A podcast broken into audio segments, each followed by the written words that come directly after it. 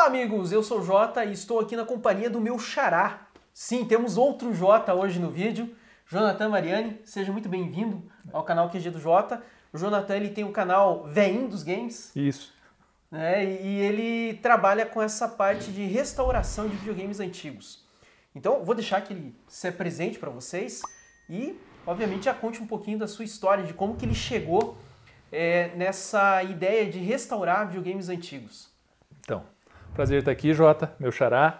Para variar, eu sou mais um colega do meio acadêmico. Também. Né? Isso, mais um colega do meio acadêmico. É, é, apesar de que hoje eu sou da área de gestão de negócios, né, de administração, hoje nós vamos falar um pouco do, de outra coisa, né? Não vamos falar da, da minha área principal de conhecimento, embora eu tenha aí é, é mestrado na área de inovação e tecnologia, que une um pouco essas, essas duas áreas, né? É, eu, antes de ser professor universitário, antes de ser administrador, eu tive empresa no início da informática aqui na nossa região, né? Fui técnico da Itautec, então esse meu conhecimento, essa minha habilidade com eletrônica vem dessa época, mas isso é uma profissão que eu não exerço mais há isso foi 20 passado, anos. É, isso. Vamos começar a sessão entregação aqui, né? Como sempre acontece. É, técnico da Itautec foi o quê? Final da reserva do mercado, final dos anos 80, início dos anos 90. Né? Então é por isso que, que eu tenho essa afinidade com, com eletrônica.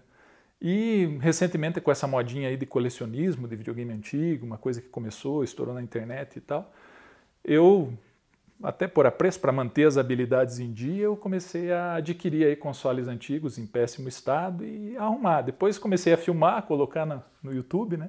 Depois começou a aparecer gente para querer consertar console antigo também. E estamos aí, né? Nessa, nessa balada. Virou um ciclo vicioso. Virou um ciclo. Mas é, é, se não me falha a memória, né? Até é a grande questão. Como que a tecnologia, a, a questão de tecnologia entrou na tua vida? Eu sei que teu pai era mecânico de avião, é isso? Isso, meu pai era mecânico de avião, depois se tornou piloto, né? se aposentou voando, piloto agrícola. É, o piloto agrícola se aposentar, inclusive, é uma vitória, né? Porque dizem que o piloto agrícola tem duas categorias, os que caíram e os que ainda vão cair. Né? Meu pai caiu, mas está tá inteiro. e aí a minha, a minha, meu interesse por dominar essa complexidade das coisas passou. Na geração dele, o, o desafio era a mecânica. Na minha geração, embora eu tenha crescido vendo ele fazer isso, o meu desafio era a eletrônica, né? na minha geração. E eu comecei a minha vida profissional justamente como técnico, como eu já falei. E, e acho que a influência do meu pai também, né? Desmontava Sim. tudo em casa Sim, e tal. Realmente é algo que motivou. É, certamente. E aí a gente veio parar aqui. Como a minha primeira experiência empresarial na área de informática não foi bem sucedida, e embora tivesse muita gente tecnicamente competente na, na, nessa empresa, foi aí que eu resolvi fazer administração para cuidar do negócio como um todo, né? E hoje até hoje eu prego para meus alunos, né, que não importa o que você faça, o conhecimento na área de gestão de negócios é fundamental para a tua carreira, independente do teu conhecimento técnico, né? E hoje eu estou fazendo o caminho inverso, né? Estou como hobby, né? Sim. Trabalhando com isso agora. Mas é uma paixão também que você tem aí sim. já de, de anos. Sim, sim. Eu sempre gostei de computador, né? E de jogos, né? Eu cresci, na verdade, no meu canal lá, a, a, o mote não é só a manutenção, as dicas de manutenção. É um pouco também da história e da nostalgia dos games, porque o, o videogame ele faz parte da cultura popular, né? Se a gente for voltar no tempo, Jota, no tempo lá que nós jogava telejogo, Atari. ontem também. É, ontem também.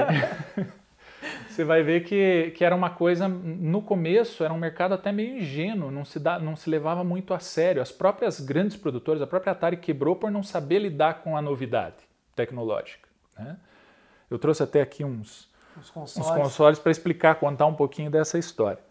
E, e, e, esse mercado amadureceu tanto que hoje ele é um mercado que fatura 120 bilhões de dólares por ano. Né? Ele é maior do que a indústria cinematográfica, do que os shows ao vivo de música e do, da música gravada juntos não chega ao faturamento no mercado de games. Então é um mercado que amadureceu demais, mas nem sempre foi assim, né? Nós que somos assim clássicos, por assim dizer, nós vimos surgir o videogame. O videogame não existia, ele apareceu por meio do aqui no Brasil por meio do telejogo. Se você olhar isso daqui, era tão imaturo o nosso mercado que aqui está escrito a Filco Ford. Filco Ford. é. As TVs mais comuns, isso aqui é de 1977. As TVs mais comuns naquela época eram Filco, as mais uhum. conhecidas e tal. E eram tudo preto e branco nessa época. As transmissões regulares coloridas aqui no Brasil começou em 78, 79. E aí, como surgiram os videogames lá, no, lá fora, o, o Pong, que é o, o, que o telejogo é clone, surgiu nos Estados Unidos por volta de 70, 173, 75. Aqui chegou em 77. E nós tínhamos a famigerada reserva de mercado. Né? Reserva de mercado impedia que a gente importasse qualquer coisa. Fosse eletrônico. Para eletrônico era mais delicado ainda, mas você lembra, você gosta de carro antigo, né? Sim. Você sabe que nessa época, nos anos 80, nossos carros aqui eram pelo menos 10 anos atrasados em projeto em relação aos carros do resto do mundo. Então nós não podíamos importar nada, a não ser que fosse para fazer a famosa engenharia reversa, que é entender como funciona e produzir. Certo, eles queriam fazer um Vale do Silício aqui no Brasil, não deu muito certo, né? E aí não tinha empresa com know-how para fazer isso, a Filco cuidava da eletrônica e esse gabinete aqui foi a Ford que fez. Por isso que diz Filco, parece o rádio toca-fita do Corcel do meu pai, 75 que tinha. Então é, é, é, até estranho, porque você veja, os, os joysticks são. Os Fixos, controles são né? embutidos, né? então se fosse para eu e você jogar aqui, nós tínhamos que olhar para a TV, eu tinha que ser canhoto e você destro para funcionar direito. Né? Então era é, é, reflexo de uma indústria que ainda não sabia bem como lidar com essa nova tecnologia, em amadurecimento. Né? E, e, e tem até uma curiosidade: isso aqui é uma cópia tão descarada do, do Pong da Atari americano que os sistemas de cores das TVs americanas, que já existiam em 77, lá já era tudo colorido. O sistema de cores deles era NTSC, e o nosso aqui era PAL-M. Quem lembra dos videocassetes G21 é. que comprava importado tinha que transcodificar para pegar a cor na nossa TV e tal, né? Então, quando a Filco fez a cópia, né, a indústria começou já com pirataria aqui no Brasil, fez a cópia do, do Pong americano no, no telejogo, eles copiaram inclusive o sistema NTSC. Então, como era tudo preto e branco, as TVs não fazia muita diferença. E quando as nossas TVs ficaram coloridas, o Pong, o nosso telejogo, continuava sendo NTSC. E as nossas TVs eram PAL-M. Então ele continuava exibindo em preto, e branco. Foi só na essa é a grande curiosidade. Foi só na década de 90, quando as TVs ficaram automáticas para reconhecer o sistema de cor, que muita gente descobriu que isso daqui dava, dava cor. E o pessoal quase já não jogava mais também. É, não, isso daqui não, daí já tinha passado. Já tinha passado o Atari, já estava acho que na quarta ou quinta é. geração, é. né? A nossa infância acho que foi dominada mesmo pelo, deixa eu ver se eu acho aqui, pelo Atari. Pelo Atari. Eu tenho um exemplar aqui. Esse não é o Atari da Polivox que a maioria teve, que com a frente preta, o Darth Vader que eles chamavam, lá nos Estados Unidos. Esse é o frente de madeira, é o mais é, americanizado, né? Esse aqui em especial era um que era uma edição especial que nunca foi vendida, ele ficava nas lojas para o pessoal aprender, porque como eu falei, era uma indústria que tinha recém começado, ninguém conhecia ainda como funcionava, você tinha que deixar um videogame lá na loja para o pessoal jogar e descobrir o que, que era. E esse aqui era uma unidade dessa, ele tem até uma, uma marcação que diz que ele não podia ser vendido. Agora, o Atari, ele acaba sendo uma paixão de muita gente minha, eu mesmo acho que de, entre clone da Dactar e, e similares do Atari e Ataris, meu, eu devo ter uns seis na coleção, né? bastante. Porque, é, como eu falei, eu, eu, estudei a parte de inovação e tecnologia, e, e, o Atari é o que eles chamam de projeto dominante. O projeto dominante é quando surge uma nova tecnologia, várias empresas com capacidade para reproduzir ela em escala tentam lá dar o seu jeito, digamos assim. Né? Então foi assim com o automóvel, não foi Ford, como muita gente acha que não foi Ford que inventou o automóvel. Ele fez o Ford modelo T, que é o Ford mais popular da época dele, né, que era acessível a todo mundo e tal. Então o Ford, quando ele chegou no projeto do Ford Modelo T, ele estabeleceu o projeto dominante. Todo mundo que estava querendo fazer alguma coisa parecida disse, não, é isso aqui que nós temos que fazer, vamos copiar, vamos nessa direção. Foi assim com o VHS, lembra que surgiram o, as primeiras fitas de vídeo tinha o Betamax, Betamax e VHS. VHS. Betamax até era melhor de qualidade. Sim. Mas o VHS foi o que caiu na escolha do público, por causa foi do tamanho, popularizou. Isso. Era um projeto que era mais barato, de maior mais manutenção, mais acessível. Então foi isso que o Atari fez. Eu sempre digo que o Atari, na história dos videogames, ele é o Ford Modelo T, é o Fusca, é, é, o VHS, VHS, né? E virou uma referência da cultura popular, tanto é que até hoje, não sei se você viu aquele filme, o Jogador Player Number One, cheio de referência Sim. dos anos 80. O, o, o, o ato principal do filme é em torno de um jogo do Atari fazendo referência aos anos 80, ao primeiro easter egg e tal.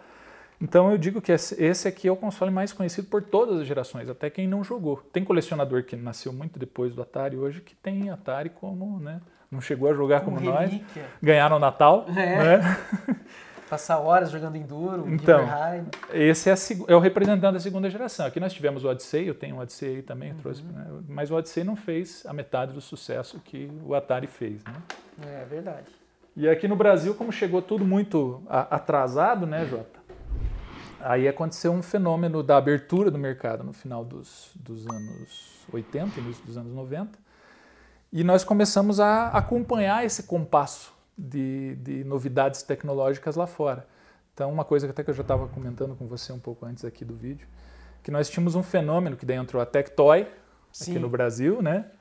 E a Tectoy, é, é, quando a, a, o descompasso era o seguinte: quando nós aqui estava jogando Atari em 1983, setembro de 83, 84, o Atari chegou aqui, os Estados Unidos já tinha quebrado o mercado de videogames. O Atari foi lançado lá em 77, é, teve o seu auge, mas também não souberam lidar com essa coisa do, do, do, mercado, do licenciamento de software. Qualquer um fazia jogos, os jogos eram muito iguais e tal, o pessoal se enjoou, ninguém mais comprou videogame. E houve o crack dos videogames lá nos Estados Unidos. Eles tinham. Eles chegavam, tem a história lá que eles enterravam cartucho no deserto do México porque era mais barato do que tentar vender aquilo. Né? E aqui o Brasil estava atrasado no mercado, né? Então eles viram aqui a possibilidade de dar um reboot no Atari, foi um sucesso. Só que enquanto eles estavam jogando Nintendo lá já da terceira geração, nós estava descobrindo o Atari, Atari, aqui. E o Nintendo demorou para chegar, demorou para chegar, dominou 80% dos lares aí onde tinha videogame no mundo. E quando nós conseguimos acelerar o passo aqui nesse descompasso tecnológico, foi por conta da Tectoy que trouxe o Master System. Tá aqui ele. Cadê? Tá lá, aqui. Esse aqui muita gente conhece. Nossa. Esse aqui muita gente começou jogando com esse e adora o Master System. Alex Kidd, Sonic. Isso, isso, da, da Tectoy. Esse é da Tectoy, inclusive, ó, tá aqui, ó, o embleminha da Tectoy, não é o importado. Então, o, o, Master System, ele vendeu 13 milhões, enquanto o Nintendo vendeu, o Nintendinho, NES, né, uhum. vendeu 60 milhões no mundo. Quando ele foi, ele é até superior em termos de hardware, cores e tudo, processador, mais rápido e tal. Só que quando ele foi lançado, o Nintendo já tinha ocupado todos os espaços, não tinha espaço para ele. A SEGA japonesa se viu em maus lençóis com um produto bom, porém quem... Um pouquinho ultrapassado. É, porque assim, assim quem estava jogando, o Nintendo já estava esgotado, já tinha muito software para ele, e o pessoal estava esperando a quarta geração, que é o Mega Drive e o Super Nintendo, que também uhum. o pessoal jogou muito aqui, né? Só que como o Brasil ainda era um mercado aberto, né, não tinha um Nintendinho aqui, a Tectoy fechou um acordo com a SEGA e lançou o Master System aqui. Então nós entramos na terceira geração pelo Master System, que é tecnicamente melhor do que o Nintendo. E isso fez com que esse console tenha um, um monte de fãs ainda até hoje, né? Que gente que começou a jogar nele. Apesar, eu, eu, posso estar enganado, mas eu acho que o Master System tinha um número de jogos menor do que a Nintendo, né? Sim, sim, justamente porque as desenvolvedoras elas vão focar naquele console que está em mais lares, né? Que foi mais vendido, porque eles vão ganhar mais dinheiro com isso. E o Master System teve uma. Tanto é que teve muita coisa desenvolvida aqui no Brasil. Você vai encontrar vários títulos. Jogos. Mônica e o Castelo do Dragão. O Ayrton Senna. Isso, o Ayrton Senna ajudou a desenvolver o Monaco GP2, é. exatamente. Então, porque era um, era um resquício de mercado. Quando o Master System foi lançado aqui no Brasil, o Mega Drive já tinha sido lançado no mundo, que é o. Tá atrás. Cadê ele? Tá aqui, ó. É a quarta geração, 16 bits, né?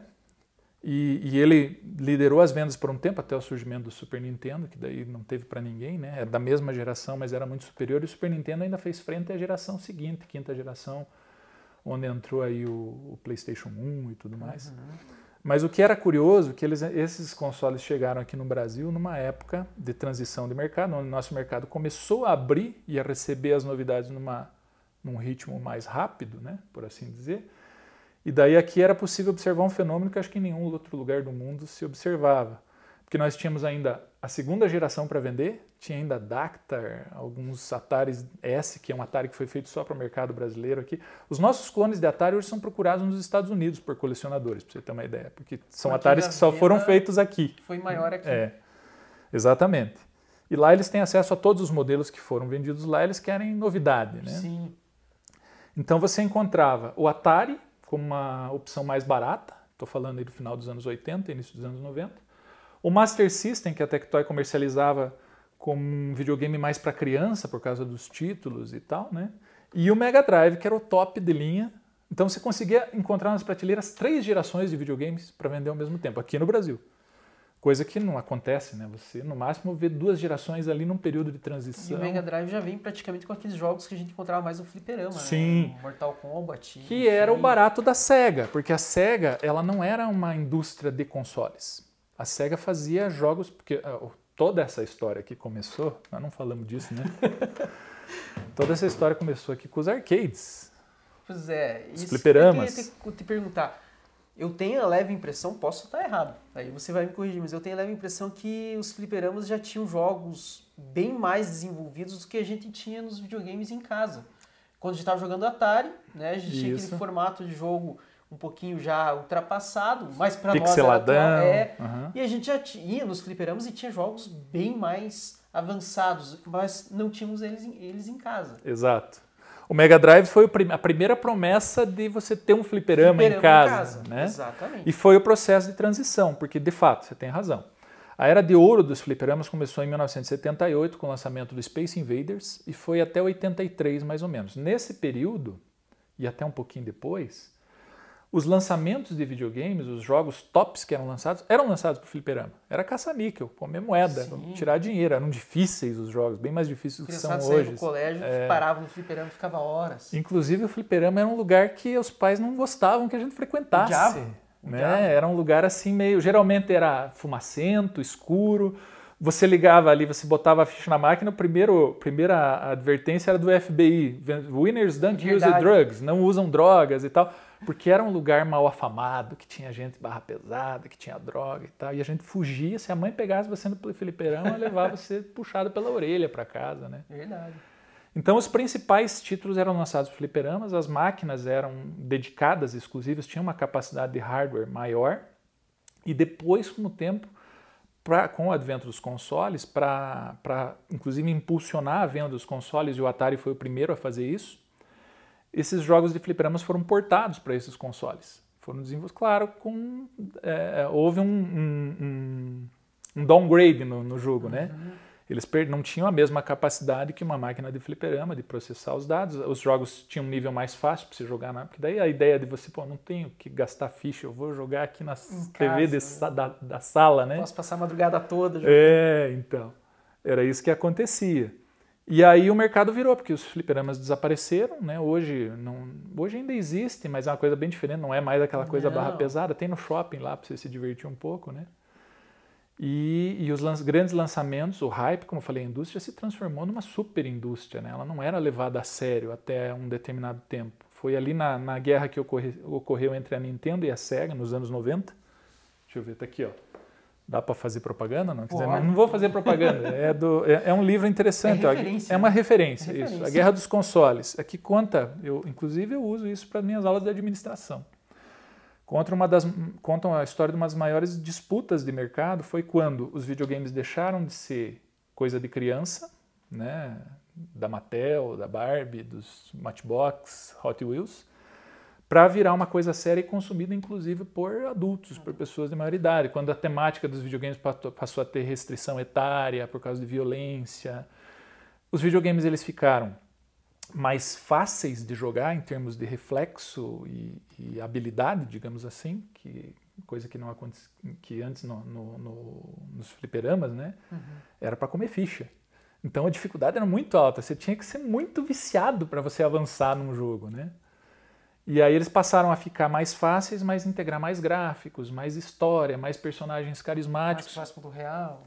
Porque o hardware e o software também passaram. E hoje é isso que manda, né? É, o mercado hoje em dia é mais isso, voltado para o adulto. Isso. Então, recomendo, se você gosta do assunto, ó, esse daqui conta uma história bem interessante de como esse mercado se desenvolveu. Essa guerra dos consoles foi entre a Nintendo e a Sega, né? Tá aqui o Sonic e o Mario. Quem perdeu foi a Sega, porque ela saiu do mercado com consoles, não existe mais. O último console dela foi o Dreamcast. E a Nintendo também acabou perdendo, porque ela venceu essa guerra, mas depois perdeu para a Sony. Com o PlayStation, PlayStation 1, que inclusive foi. emergiu dessa guerra aqui como vencedor e está aí hoje no mercado contra a Microsoft. Né? estão indo para a nona geração, hoje se fala no, tá para sair o PlayStation 5 e o Série X do Xbox, que é a nona geração. com um valor absurdo, né? Sim, agora é aquela coisa, né? Virou a preocupação antes era que fosse um presente de Natal acessível, né? Para as crianças. Hoje não. Hoje é o cara que ganha o seu salário e mostra lá na sala com uma TV enorme. Olha, tá aqui o meu PlayStation de última geração. Não é focado mais no tanto nos, nos pais, né? É Sim. mais no comprador mesmo. E, e nesse contexto, a realidade virtual vai Você... se encaixar ou vai tomar mercado futuramente? Você ou... diz os próximos passos? É. Bom, eu sou um retro gamer. Sim. Eu, eu olho, eu, eu, tenho uma coleção, minha coleção para na quinta geração. Eu tenho PS1, PS2, Nintendo 64 ali. Gosto de, de jogar, inclusive, minha filha ontem nós estava jogando ainda PS1, Castlevania, essas coisas. Minha filha de 7 anos está se divertindo com os jogos antigos. E aí que eu, antes de responder a tua pergunta, Sim. que eu acho interessante, Jota, porque essa onda retrô não é só nostalgia. É, é que é, jogo é que nem filme. Filme bom não tem idade. Exatamente. Filme bom, você vai ver um filme de 20 anos e o e filme vai, vai te convencer, vai ter aquela imersão, vai ter aquela coisa. E as pessoas se deram conta que hoje não é só gráfico, gráfico, gráfico, poder da máquina e tal. Histórias bem contadas, jogos bem feitos, com boa jogabilidade, nível de divertimento alto. Uhum. Então você uhum. pega hoje um jogo do Atari, um Hero da vida, um River Ride. Se você não é pegar para jogar River Ride aqui sem ter o que fazer, sem compromisso, nós vamos começar a dar risada e ficar aqui uma hora, pelo menos. No né? mínimo. É. E eu tenho e é curioso que eu tenho visto isso também em pessoas que não são da nossa geração que não tem o efeito nostalgia. Nem, não, a minha filha, por exemplo, gosta de jogar Keystone Cappers do Atari.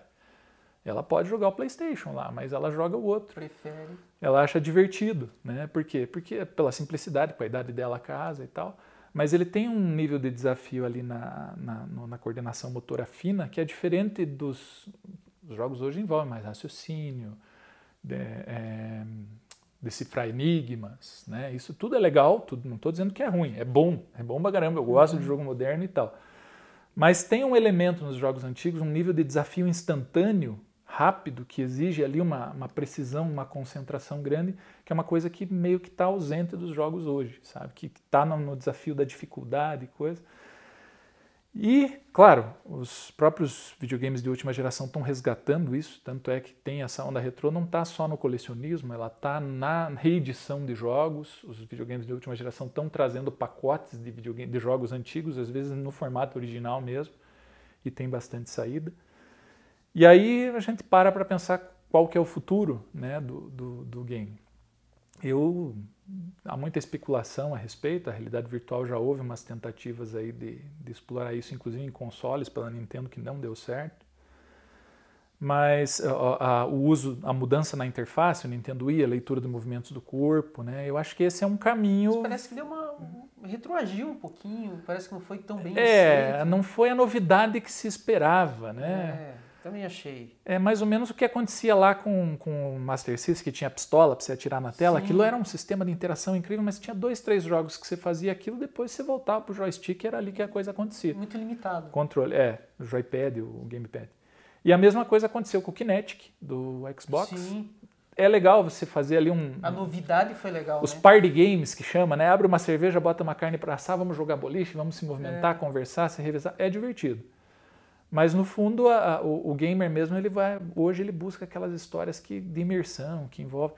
Outro aspecto que mudou do nosso tempo para cá, esqueci de comentar isso, é que lá no tempo do Atari do Master System era uma coisa pra, projetada para diversão na galera, família ou amigos, para você jogar junto com Sim, os outros. Passar o final de semana jogando. É, hoje você até pega o teu joystick e vai jogar um futebol na casa do colega, mas o, o, naquele tempo a gente tinha uma mala, eu até fiz uma mala igual, mas fazia, mandavam fazer umas malas de madeira para carregar o Atari para levar na casa do colega, ou trocava os cartuchos, né? Sim, fazia trocar cartucho era troca bom. de cartucho. Então tinha uma, um envolvimento, o tempo das locadoras, lembra disso? Nossa. Aqui na nossa cidade tinha Algum o saudoso tempo. Plínio, que não está é. mais por aí, que era dono do fliperama também. Algum tempo na locadora e eh, daí tinha, que eu comentei com vocês tempos atrás, o tempo, a questão do adaptador do Nintendo, né, que tinha os cartuchos Isso. de tamanho diferente. Você tinha que lugar o cartucho já o adaptador, porque senão não dava certo. Chegava o final de semana, você ficava fazendo plantão na locadora para pegar os melhores jogos, os melhores lançamentos jogos. antes dos outros, porque não tinha muita cópia. E reserva, lista de é. reserva. Não era que nem o CD, que hoje é mais fácil, né? Quer dizer, hoje não tem mais nem mídia mais, mas o CD facilitou o acesso a cópias. O cartucho ele era uma cópia Pirataria cara. Pirataria também. Pirataria também. Não tinha muitos exemplares disponíveis, né? Verdade. Então era, um, era, uma coisa que tinha esse entrosamento, essa coisa de você trocar figurinha, você ficava sabendo das novidades por revista, né?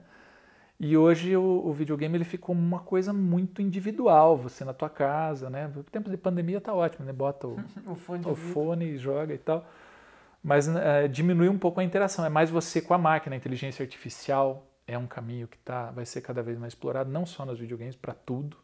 Então eu acho que, é, tentando responder essa tua pergunta, o futuro dos videogames acho que vai passar pelo aumento dessa interação, a hora que encontrarem o projeto dominante, algo que realmente funcione de forma que possa ser explorado por um tempo, que eu não sei se é o modelo do Kinetic ou do, do Wiimote, do Nintendo Wii, e principalmente por um aprofundamento da inteligência artificial, né? onde o, a interação com a máquina ela vai ficar talvez mais. Porque a inteligência artificial é a nova fronteira tecnológica. Né? É, tem um, um, economista, Joseph Schumpeter, que ele fala das ondas de desenvolvimento tecnológico. Nós começamos lá com o vapor, ferro, eletricidade, aviação. Cada onda dessa encurta, cada vez que ela se sucede, encurta 10 anos. A primeira durou 60 anos, daí depois 50, e a última são as redes sociais e internet, que mudou realmente a nossa, nossa vida nos últimos totalmente. anos. E ela acaba agora. Então, as especulações sobre a próxima onda, que tende a ser mais curta, 20, 15 anos, é envolvendo a inteligência artificial, o que abre precedentes filosóficos para a gente discutir isso, né? O Matrix está aí para abrindo essa discussão. Outro e... filme que é sensacional e quem assiste hoje. Exatamente. Sendo... O primeiro, né? É, o primeiro. O primeiro, o primeiro.